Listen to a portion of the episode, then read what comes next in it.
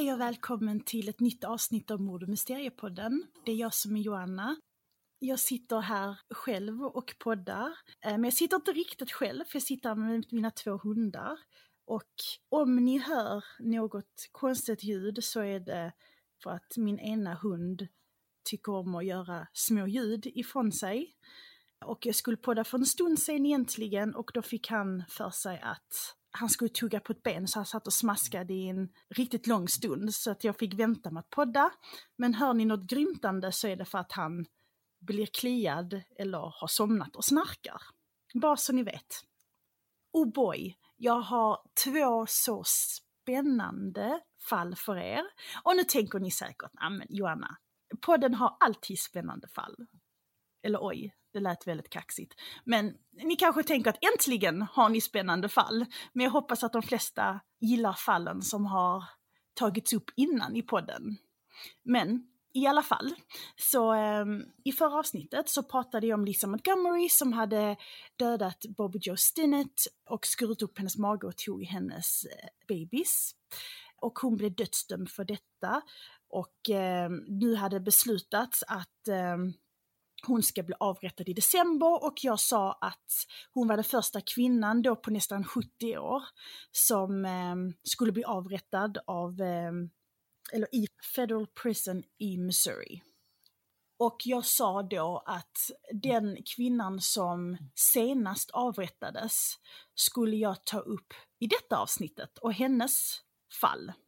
Och när jag researchade detta fallet så bara snubblade jag in på ett annat kidnappningsfall som jag inte hade hört talas om. Och jag bara skummade igenom det och tänkte Oh my god, det här fallet är så spännande. Jag måste ta upp detta fallet. Men jag måste säga att båda fallen är otäcka och det handlar om kidnappning av barn. Den ena på en sexåring och den andra på en tolvåring. Mitt första fall jag kommer att ta upp är väldigt sorgligt och brutalt. Men mitt andra fall är mycket värre. Och jag tyckte att det var obehagligt och jag brukar inte känna så när jag eh, researchar något true crime-fall. Jag är väldigt hårdhudad när det kommer till true crime för att jag kan distansera mig själv på ett sätt så att det inte påverkar mig. Båda fallen påverkade mig, men jag ville ändå gå ut med en varning för är du känslig och du känner med dig att du kommer inte klara att lyssna på när barn far illa så hörs vi nästa vecka istället. Och för er som är freaks som jag, då säger jag bara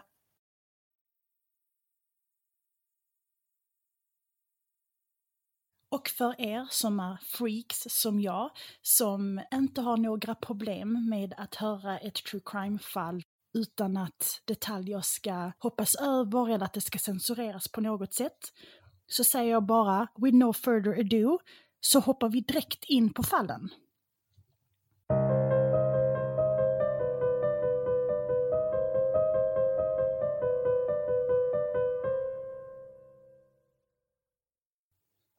Strax innan klockan 11, måndagen den 28 september 1953, går Barney Heedy in på Notre Dame de Sion Catholic Schools lågstadie i Kansas City, Kansas, Missouri. Hon går fram till syster Moran och presenterar sig som Bobby Greenleys moster. Och hon måste hämta honom för att hans mamma har fått en hjärtattack och ligger på St. Marys sjukhus. Syster Moran går iväg och letar upp Barbie. Hon säger till honom, din moster är här och du måste följa med henne. Barbie följer med syster Moran som tar honom till hans moster. Barbie går fram till Barney och hon lägger sin ena arm om hans axlar och tar hans hand. Och de lämnar skolan tillsammans och hoppar in i en taxi som står utanför och väntar på dem. Och enligt syster Moran så var det inget i Barbies beteende som visar på att Barbie inte skulle kännas vid kvinnan som presenterade sig som hans moster. Och han har beskrivits som en pojke som litade väldigt lätt på andra. Cirka en halvtimme efter Barbie har lämnat skolan så får syster Marthana höra om fru Greenleys hjärtattack och hon blir orolig och ringer hem till familjen för att se om hon kan få reda på hur det är med fru Virginia Greenleys. Till syster Marthanas stora förvåning så är det Virginia själv som svarar.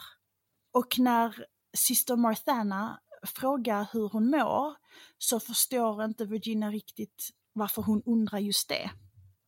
Och då förstår syster Marthana att de har släppt iväg Barbie till någon som har utgett sig för att vara en släkting till honom. Hon berättar vad som hänt för Virginia. När de lägger på så ringer Virginia direkt upp sin man som skyndar sig hem.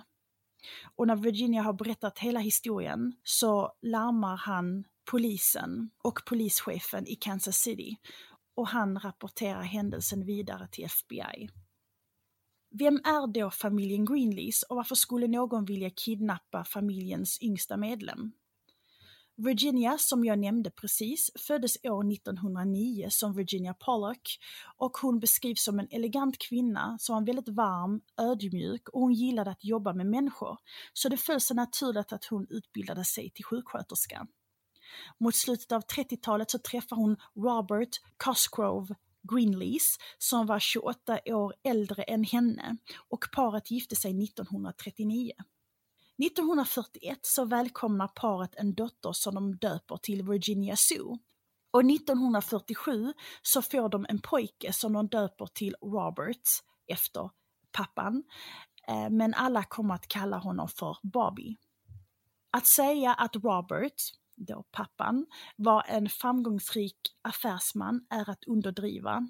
Han var en businesspionjär och han var en av de första att franchise Cadillac och han blev en nyckelperson i Cadillacs stora expansion på nationell nivå långt innan det ingick i General Motors Corporation som det gör idag. Det sägs att han ska ha ägt ungefär en tiondel av Cadillacs aktier. Så som ni kanske förstår så är familjen Greenleys väldigt förmögna och med en sexårig son så är de en jackpot för kidnappare som vill, som vill ha en stor summa pengar. Senare samma dag då som kidnappningen har utförts så får familjen Greenleys det första brevet från kidnapparna. Och de skriver att de har Barbie och vill ha 600 000 dollars, vilket är närmare 6 miljoner dollars i dagens pengar och lite drygt 50 miljoner svenska kronor idag. Eh, vid den här tiden så var det den största lösensumman i USAs historia. Kidnapparna skriver också att de vill ha pengarna i 10 och 20 dollars sedlar och pengarna ska hämtas ut från de 12 olika bankerna i stan. Tanken är då att om pengarna kommer från olika banker så är det svårare för polisen och FBI att hålla koll på alla serienummerna, vilket de annars noterar för att när pengarna används så är hoppet att de ska kunna spåra tillbaka till gärningsmannen, eller i detta fallet gärningsmännen. Kidnapparna skriver att får de det de vill ha så kommer Barbie att återvända till sin familj i livet och säkert. Dagen efter så kommer ett nytt brev från kidnapparna och i brevet ligger Barbies Jerusalem-medaljong.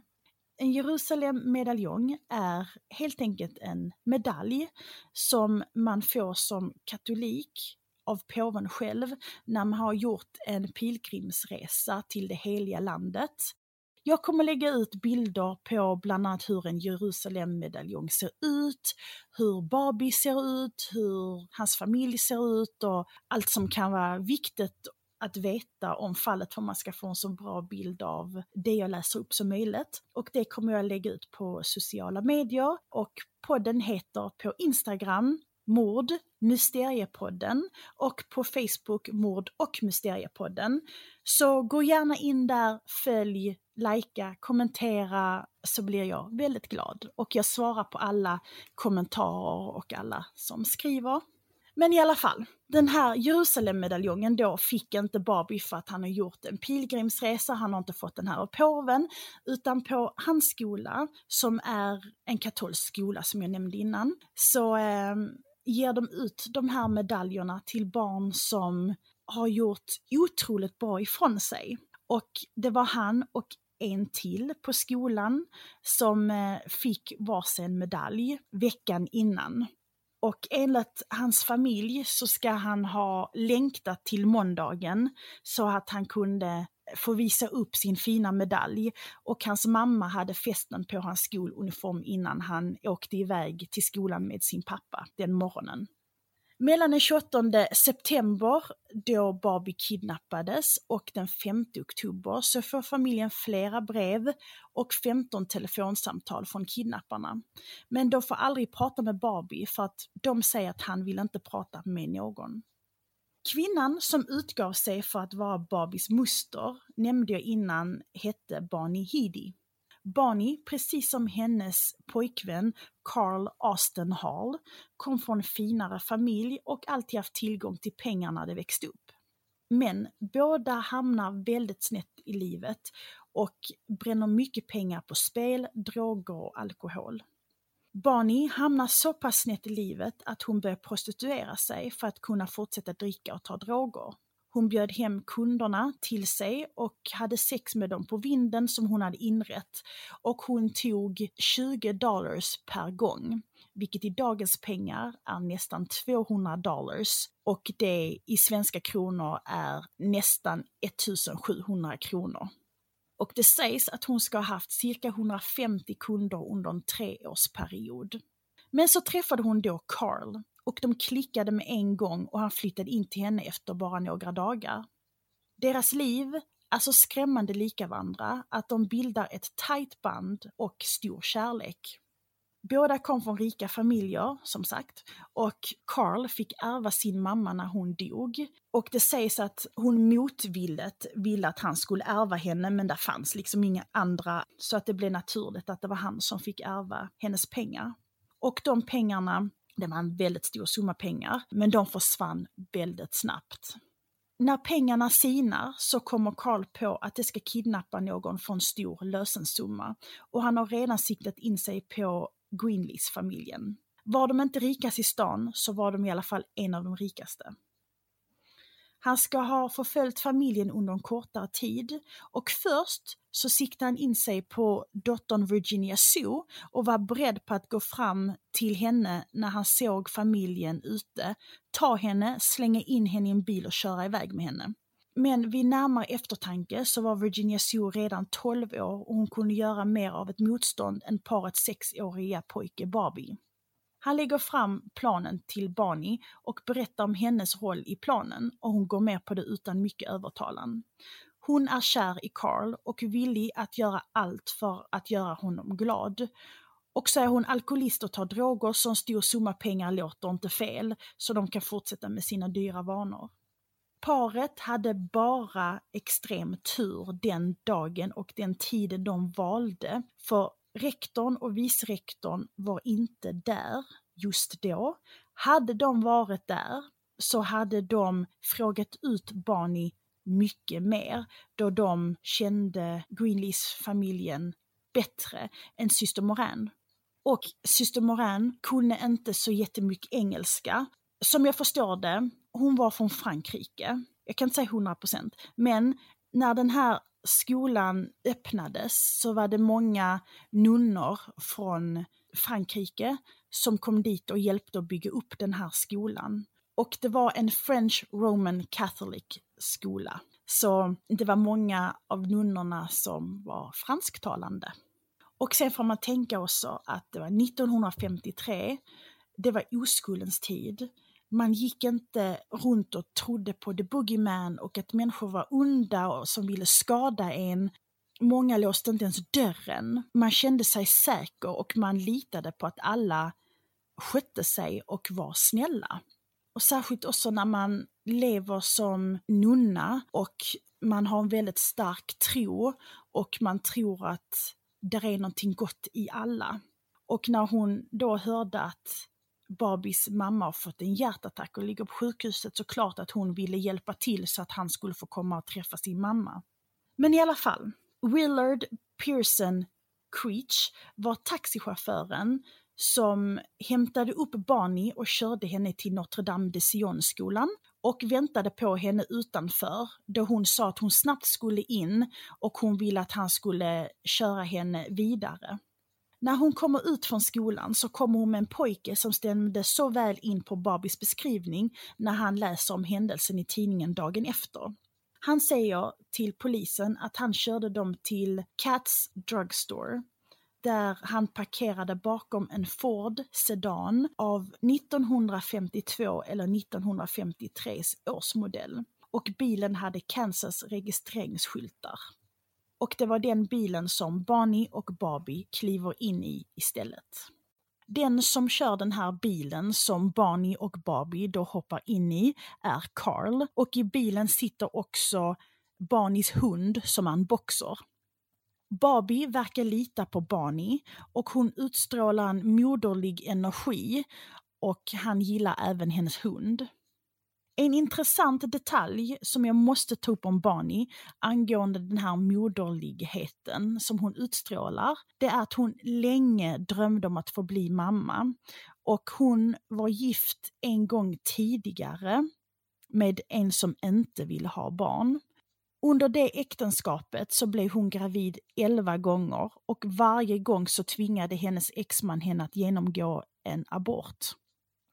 Och det var här någonstans i det här äktenskapet och efter alla de här aborterna som Barney börjar att dricka.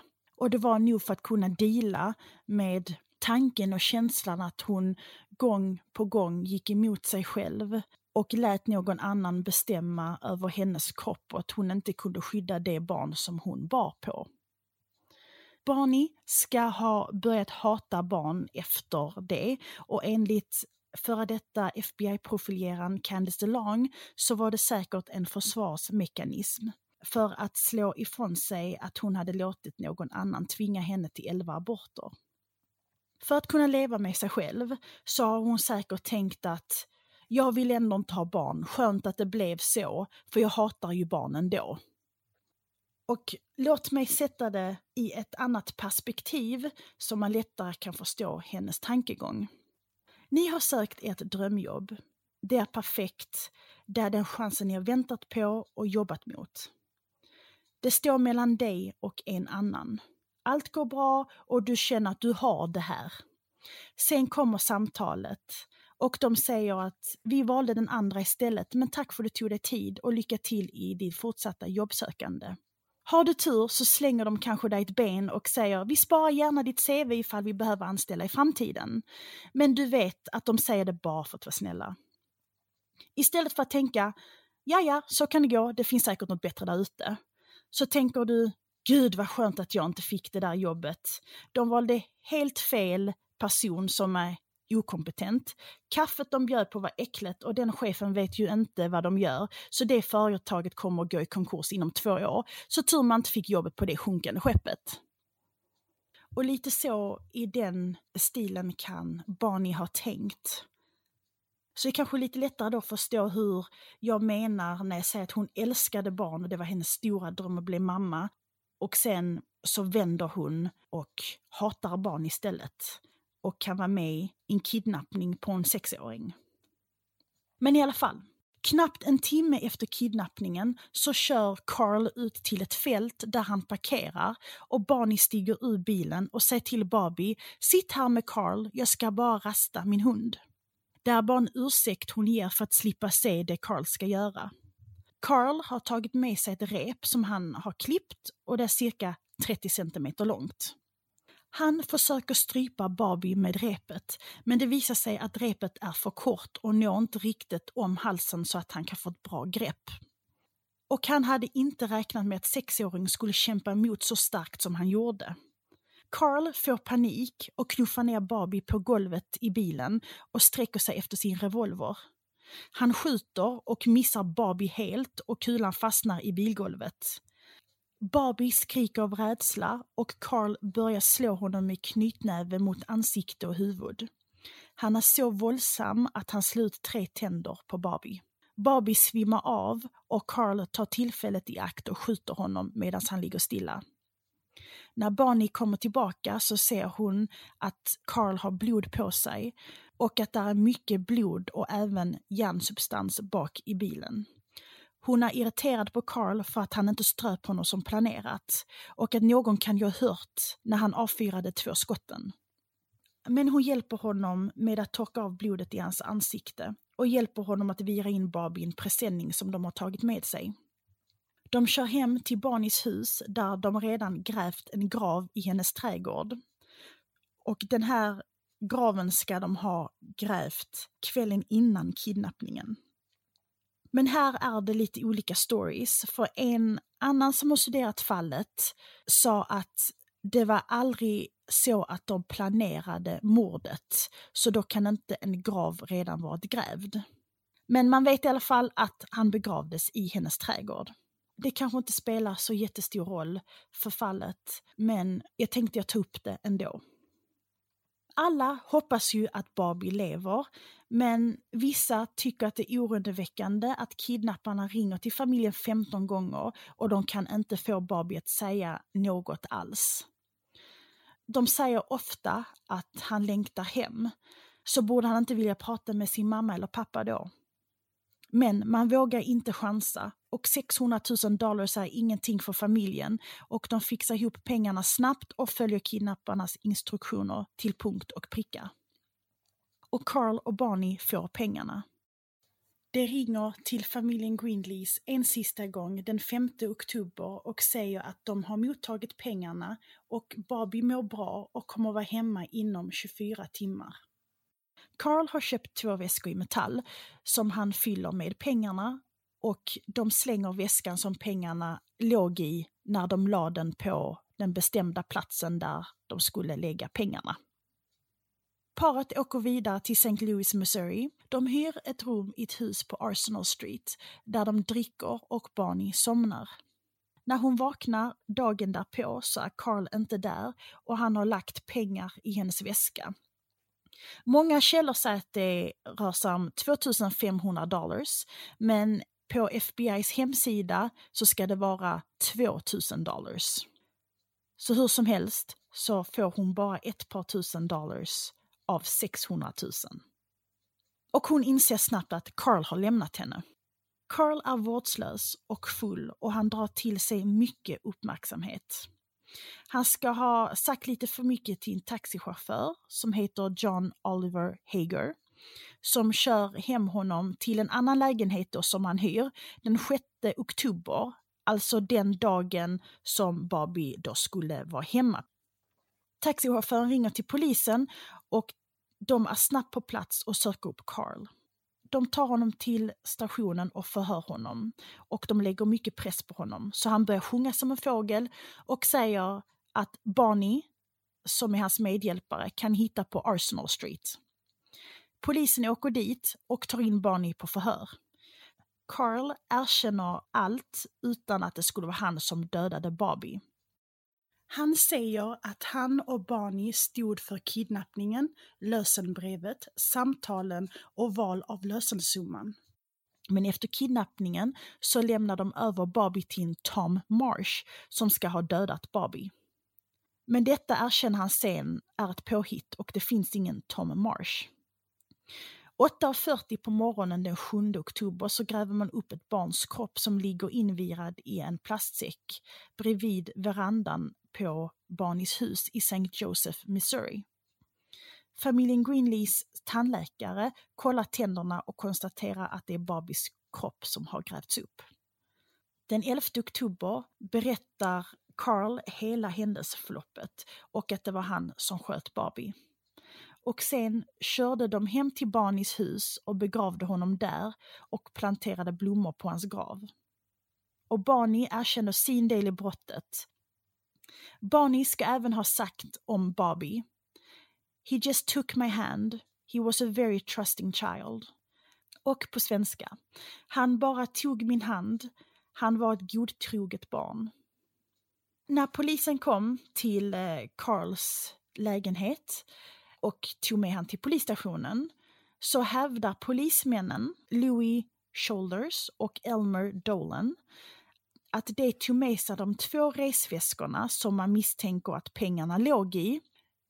Men man hittar inte de här på polisstationen.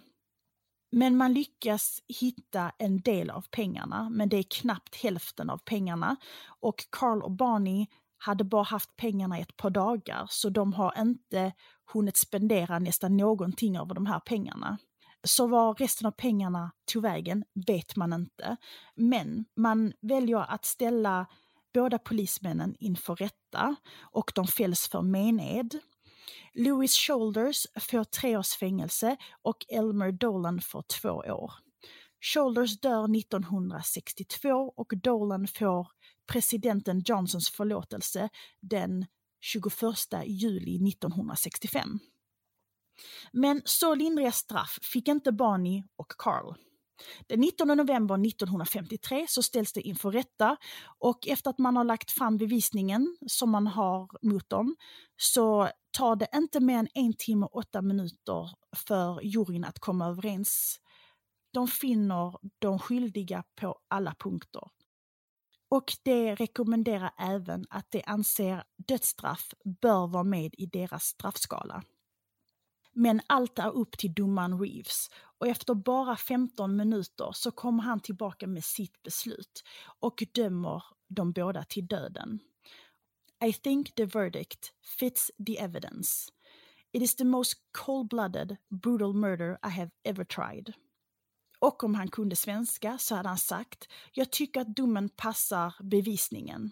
Det är det mest kallblodiga, brutala mordet jag någonsin har prövat och han bokar deras avrättning till 18 december. Så knappt en månad efter domen och knappt tre månader efter kidnappningen.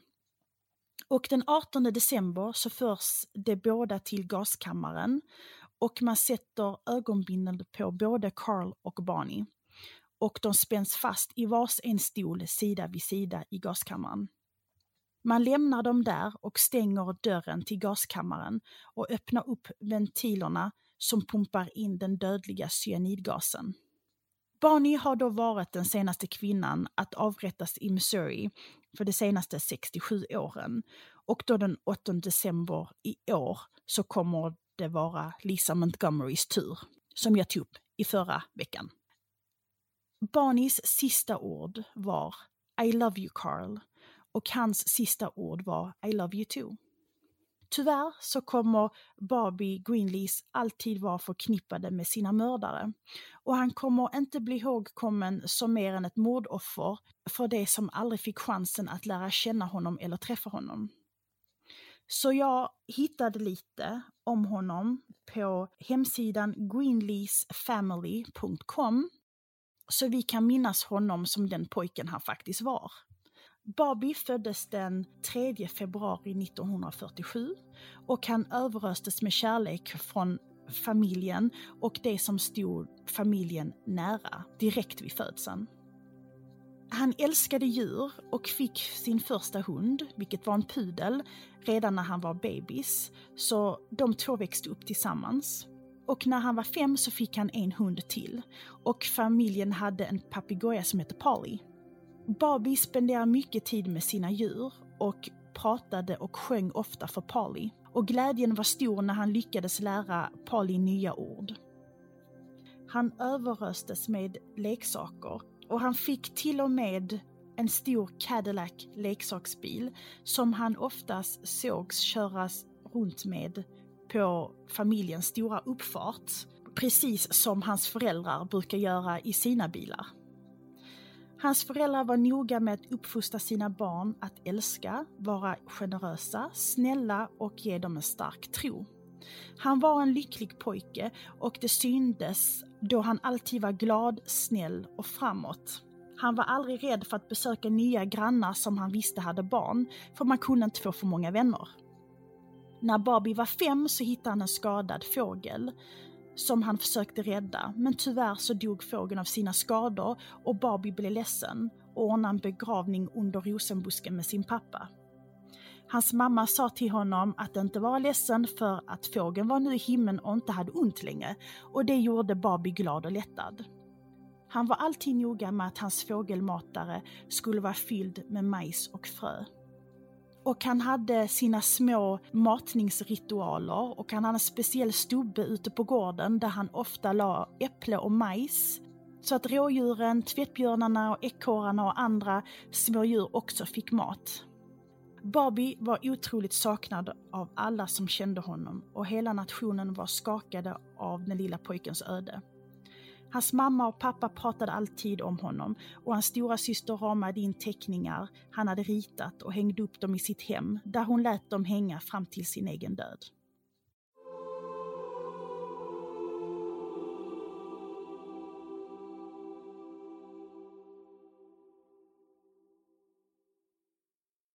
Bestämde ni er för att lyssna på fallet om kidnappningen av Barbie Greenlease så vill jag bara varna om att det här fallet är värre.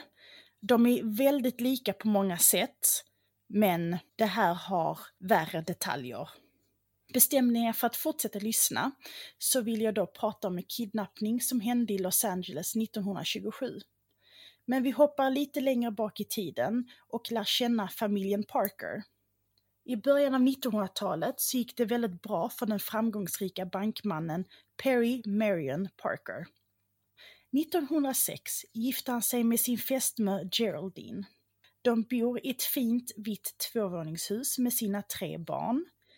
Perry Willard, född 1907, och parets identiska tvillingflickor Marion Frances och Marjorie Helen Parker. Parker-familjen var en lycklig familj och det var mycket kärlek i hemmet.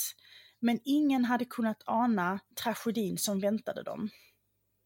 Vi hoppar nu fram till den 15 december 1927 och dagen börjar precis som vilken dag som helst. Och 12-åriga Marion och Marjorie ger sig iväg till skolan, Mount Vernon Junior High School.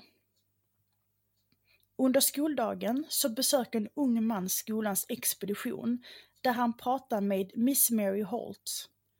Han presenterar sig som Mr Cooper och säger att hans chef, Mr Perry Parker, har råkat ut för en bilolycka och han måste ta med sig Parker-flickan. Miss Mary frågar honom vilken av dem och Mr Cooper tittar frågande på henne och svarar Marion. Miss Holt säger åt skolans sekreterare, Miss Naomi Flinton, att hämta Marion Parker och att det är bråttom. Den unga mannen som presenterade sig som Mr Cooper är välklädd, vältalig och när han fick en fråga om vad som hade hänt så sa han att de fick gärna ringa till banken och kolla att det han sa stämde. Han ger ett bra intryck och vem skulle ljuga om att någon varit med om en bilolycka?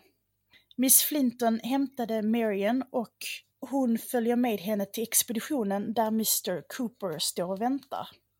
Hon går iväg lugnt med honom och de två kvinnorna hör Mr Cooper säga Don't cry little girl, I will take you to your daddy. Och om Mr Cooper kunde svenska så hade han sagt Gråt inte lilla flicka, jag ska ta dig till din pappa. Nu kanske många av er tänker, varför släpper man iväg ett barn eller elev till någon som säger att pappan har råkat ut för en bilolycka men man vill bara att en av tvillingarna ska följa med. Precis som i Barbie Greenleys fallet så är det här en oskyldig tid. Man tror inte att faran finns bakom hörnet som man gör idag. För att vi har tillgång till att höra poddar om true crime, vi har tillgång till internet där vi kan läsa om eh, fall och creepypastas. Och eh, där finns oändligt mycket filmer och serier med våld och där hemska människor karaktäriseras. Så för oss är det vardagsmat att ondskan finns och att onda människor kan vara välklädda, vältaliga, lugna och se snälla ut. Så man vet inte själv vad man hade gjort om man hade stått där och pratat med honom den dagen 1927. När skoldagen slutar så blir Geraldine orolig när det bara är Marjorie som kommer hem. Hon frågar henne, var är din syster? och får till svar att jag vet inte som jag förstår det så hade inte flickorna exakt samma schema. De hade lite olika ämnen så de gick inte i samma klass genom hela dagen och det är därför Marjorie inte hade koll på var Marion var. Och när Mrs Flinton hämtade Marion så sa inte de det till Marjorie, att pappan hade råkat ut för en bilolycka. Geraldine ringer till alla Marions kompisar och hoppas på att hon har följt med någon av dem hem, men ingen vet var Marion är. Pulsen lugnar sig inte när hennes man får ett telegram där det står Do positively nothing till you receive special delivery letter. Marion Parker. Och om telegrammet hade varit på svenska så hade det stått Gör absolut inget tills du får ett brev skickat till dig. Marion Parker. Och Marions namn är felstavat i telegrammet. Hon stavar sitt namn M-A-R-I-O-N. Men i telegrammet så står det M-A-R-I-A-N. Perry kontaktar skolan och det berättar om händelsen om en Mr Cooper som hämtade Marion för att han sa att Perry hade råkat ut för en bilolycka. När Perry hör detta så förstår han att någon har kidnappat hans dotter och han larmar polisen. Polisen skriver ner hur Marion ser ut för att kunna göra en efterlysning och hon beskrivs som 135 centimeter lång, väger 45 kilo, hon har rakt mörkbrunt hår som var klippt in bob, som slutade vid hennes käke. Hon såg exakt ut som sin tvillingsyster. Hon hade en rutig klänning på sig med Oxfordskor och ljusa knästrumpor.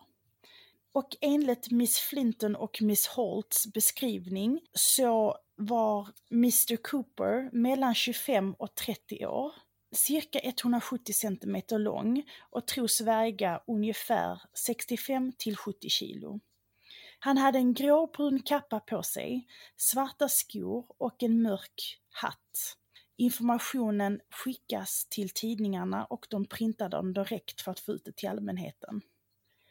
Chefsdetektiven Herman Klein beordrar alla poliser att hjälpa till i sökandet efter Marion.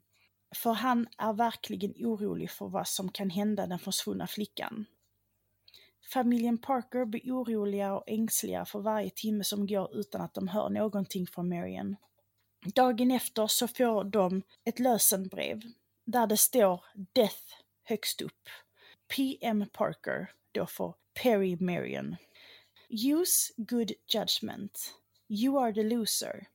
Secure 15 to 20 dollars in certificates. US currency. $1,500 at once. Keep them on your person. Go about your daily business as usual.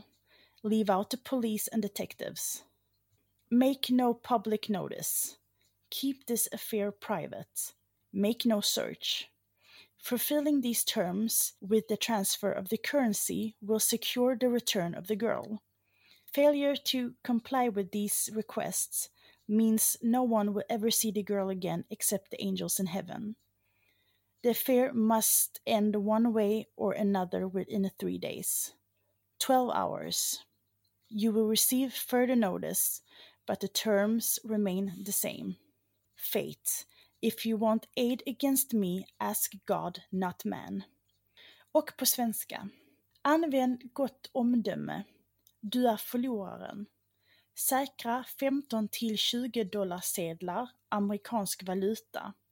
1500 dollars på en gång. Ha dem på dig. Fortsätt din dag som vanligt. Blanda inte in polisen eller detektiver. Gör ingen uppståndelse bland folk. Denna affären ska vara privat. Leta inte. Fullfölj dessa termer och överlämna valutan så kommer flickan att ges tillbaka. Misslyckas du att följa instruktionerna så betyder det att ingen kommer någonsin att få se flickan igen, förutom änglarna i himlen. Affären måste avslutas på ett eller annat sätt inom tre dagar. 12 timmar. Du kommer få mer information, men kraven får bli detsamma. Ödet. Om du vill ha hjälp mot mig, fråga Gud, inte människan. Perry fixar 1500 dollars, vilket är lite drygt 22 000 dollars idag, vilket är närmare 200 000 i svenska kronor. De bestämmer sig för en tid och plats access och göra överlämnandet den 16 december. Innan Perry ger sig iväg så skriver man ner serienummerna på alla sedlarna och han går till utsatt plats. Kidnapparen är på väg till platsen, men innan han når fram så ser han poliser sitta på span och han backar. Perry trodde han gick dit själv och kände inte till att polisen hade förföljt honom till platsen. Perry väntar i timmar förgäves. Kan tillägga att den 16 december var Perrys födelsedag, så det var ett jobbigt sätt för honom att spendera sin dag utan att få ett lyckligt slut på mardrömmen. Dagen efter kommer det in fler telegram och i det första så uttrycker kidnapparen att han inte alls är glad att kidnappningen har fått en sån stor uppmärksamhet av median och han är arg på Perry för att han lät polisen spana när de skulle avsluta affären. Han meddelar också att han får en chans till idag. Alltså den 17 december, så det är den sista dagen han har på sig att avsluta affären annars så kommer han döda Marion. I ett av telegrammen så är det ett handskrivet brev medskickat och det är skrivet i Marions handstil. Och i brevet står det I wish I could come home. I think I'll die if I have to be like this much longer. Won't someone tell me why all this happened to me? Daddy, please do what the man tells you or he will kill me if you don't. PS, please daddy, I want to come home tonight. Och om Marian skrev brevet på svenska. Jag önskar jag kunde komma hem ikväll. Jag tror jag kommer dö om jag får vara här längre. Kan inte någon berätta varför detta händer mig? Snälla pappa, gör det mannen säger åt dig att göra, annars kommer han döda mig. PS. Snälla pappa, jag vill komma hem ikväll. På kvällen samma dag så får Perry ett samtal från kidnapparen och han säger till honom att åka iväg direkt för att mötas upp i centrala Los Angeles och vänta där för han vet vilken bil Perry kör, så han kommer komma till honom. Perry ber polisen att inte följa med, vilket de inte gör. Perry kör till platsen med pengarna redo och han hinner inte vänta länge innan kidnapparen kör upp bredvid honom i en Chrysler Coupé.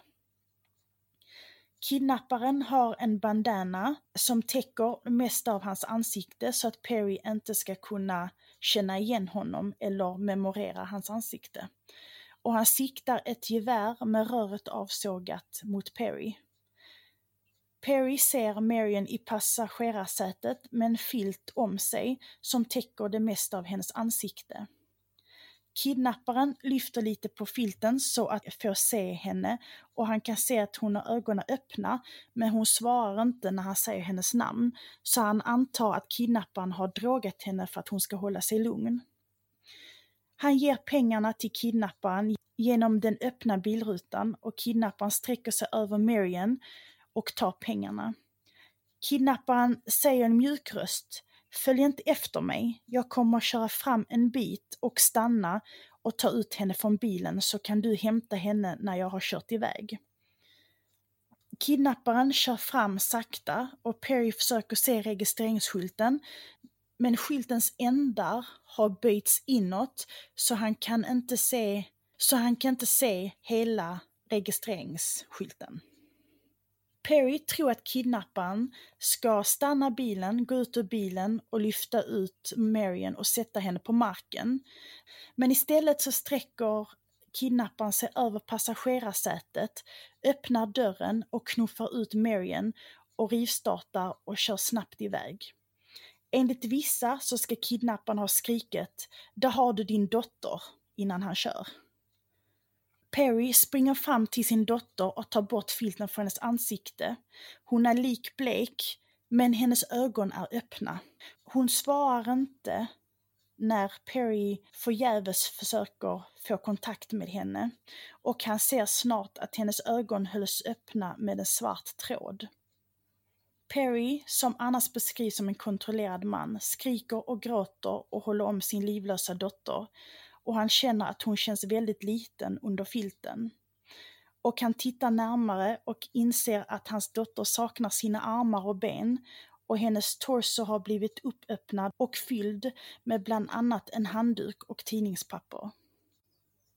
Polisen inleder en stor manhunt efter monstret och jakten är vid tillfället den största jakten efter en gärningsman i Los Angeles historia.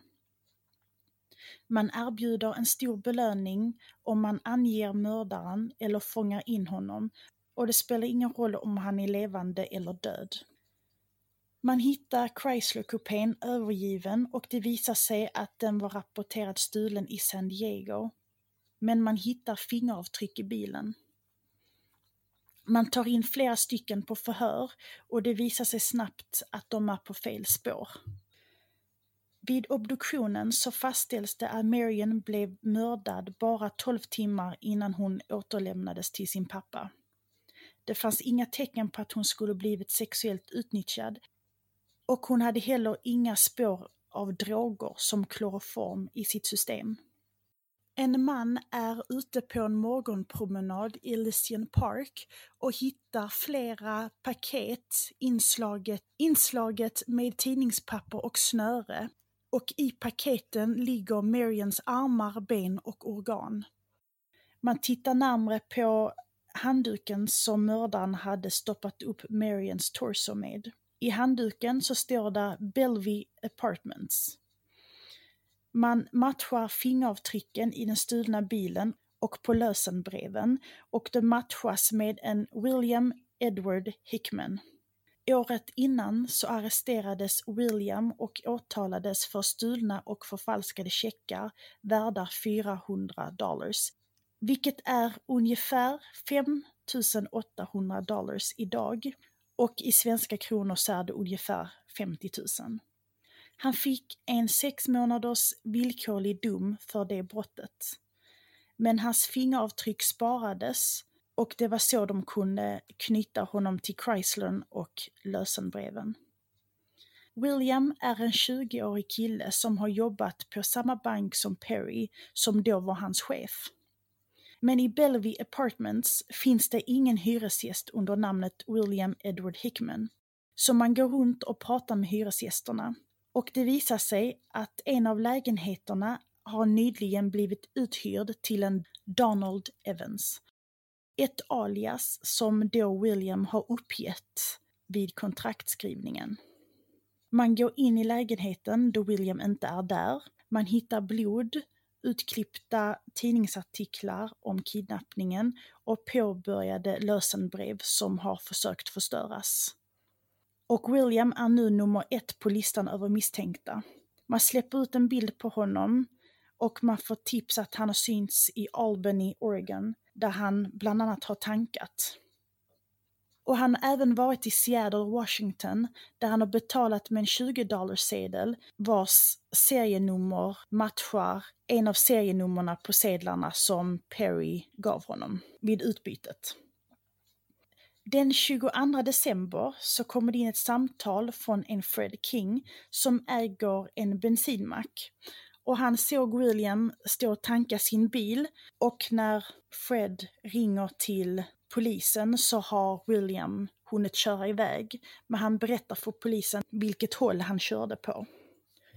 Polisen kör snabbt ut och stationerar sig på vägarna i den riktningen.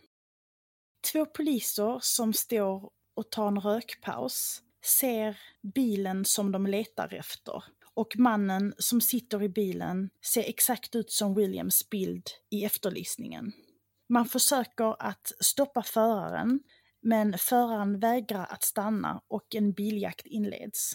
Till sist ger föraren upp och poliserna Tom Gurdane och Buck Leonallen arresterar föraren som visar sig då vara William Hickman.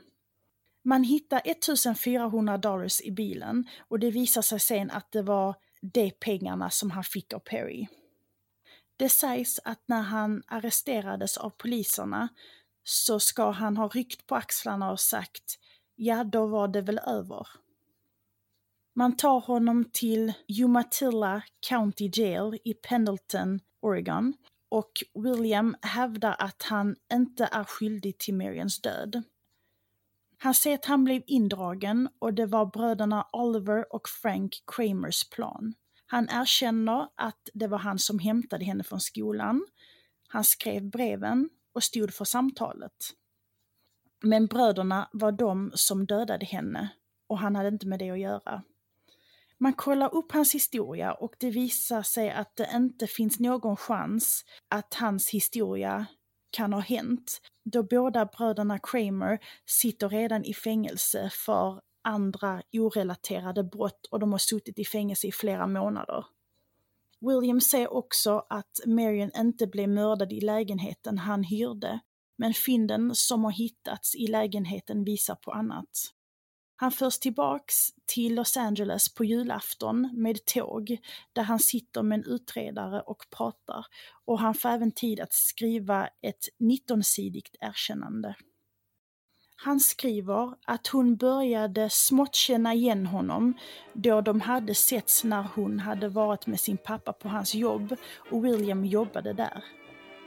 Efter nästan tre dagar i hans hem så blev hon rastlös så han band fast henne i en stol och hon beordrade honom att släppa henne. Hon blev högljudd så William blev orolig att grannarna skulle höra och han började irritera sig på henne.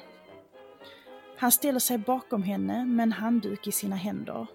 Han använder handduken för att strypa henne och håller så i cirka två minuter tills hon blir tyst och livlös. Han knyter upp repen och lyfter in hennes kropp i badrummet och lägger henne i badkaret.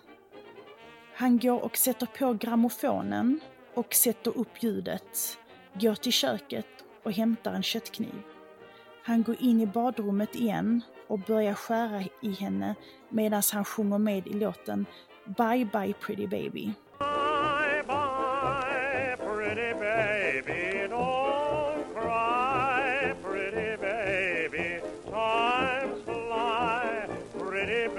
Baby, soon our dreams will all come true. Bye, bye, pretty baby, don't sigh, pretty... Han säger också att han tror att hon inte var död när han började skära i henne. Hans rättegång börjar den 25 januari 1928. Williams försvar hävdar att han är galen och han inte förtjänar ett dödsstraff som han riskerar. Hans familjemedlemmar, och vänner och även psykologer håller med om att han har mentala problem. Och William själv säger att en andevarelse han kallar Providence sa åt honom att döda att han inte kunde kontrollera det. Men åtalarsidan anlitar en egen psykolog som säger att William är frisk nog att klara av en rättegång och ska dömas som en frisk person. Då han kunde planera och hela tiden försökte ligga flera steg före. Det hjälper inte heller Williams case när han erkänner att detta inte är första gången han har dödat. Han har även skjutit ihjäl en man vid ett rån som gick fel. När man kollar upp William Edward Hickman på Wikipedia så står det att han har två till fem mordoffer. Men när jag har researchat det så har jag bara hittat att det skulle bara vara två. Den 9 februari, åtta dagar efter att han har fyllt 21, så kommer juryn tillbaka efter att ha pratat ihop sig i 36 minuter. Och de finner William skyldig för mordet och kidnappningen på Marion. William säger till pressen efter domen The die is cast and the state wins by a neck. I don't think I have much to live for and I don't know yet why I killed the Parker girl. But I did it and I'll take my punishment. Och på svenska. Tärningen är kastad och staten fick det de ville. Jag tror inte att jag har mycket att leva för och vet fortfarande inte varför jag mördade Parker-flickan, men jag gjorde det och jag tar mitt straff. På alla hjärtans dag så är de tillbaka i rätten för att William ska få sin dom. Och domaren Trabuco dömer William till döden genom hängning. Och William ska ha skrattat högt när han fick höra det. Den 19 oktober samma år så hängs han i San Quentin-fängelset. Och det sägs att han svimmade av precis innan golvet under honom öppnades och vaknade upp när han hängde i snaran och sprattlade runt i några minuter. När han obducerades så fastställs det att han ströps till döds av snaran och hans nacke var intakt. Och egentligen vid en lyckad hängning så när de faller igenom golvet så ska nacken knäckas för att de ska dö med en gång. Och knäcks inte nacken så stryps du istället i din snara. Så han fick genomlida och känna samma panik som Marion fick känna på. Familjen sörjer Marions död under hela sin livstid och Perry vill inte att någon skulle vara arga eller skylla på skolan som släppte iväg henne. Huset som familjen ägde står fortfarande kvar men ägs av någon annan nu då Marians föräldrar och syskon har varit döda sedan länge. Och enligt de som har bott där så har det varit en liten flicka som har spökat där. Hon har flyttat på mindre föremål och man har hört henne gå genom huset. Och när man pratade om fallet så blinkade lamporna i huset. Jag hoppas att ni tyckte att fallen jag tog upp i detta avsnittet var spännande, även om de var otroligt hemska. Och nästa vecka så kommer jag nog bara ha ett fall. Jag vet inte riktigt vad jag kommer kalla det, men det kommer i alla fall handla om sexualbrott, så kanske jag kommer bara döpa avsnittet till sexualbrott, eller temat är sexualbrott. Och jag tror ni kommer bli chockade när ni hör vem det är som har utfört de här sexualbrotten. Eller ni kanske inte vet vem personen är, men vilken familj han tillhör. Så jag tror ni kommer tycka att det är spännande. Men tills dess så får ni ta hand om er själva och varandra och så hörs vi igen nästa vecka. Hejdå!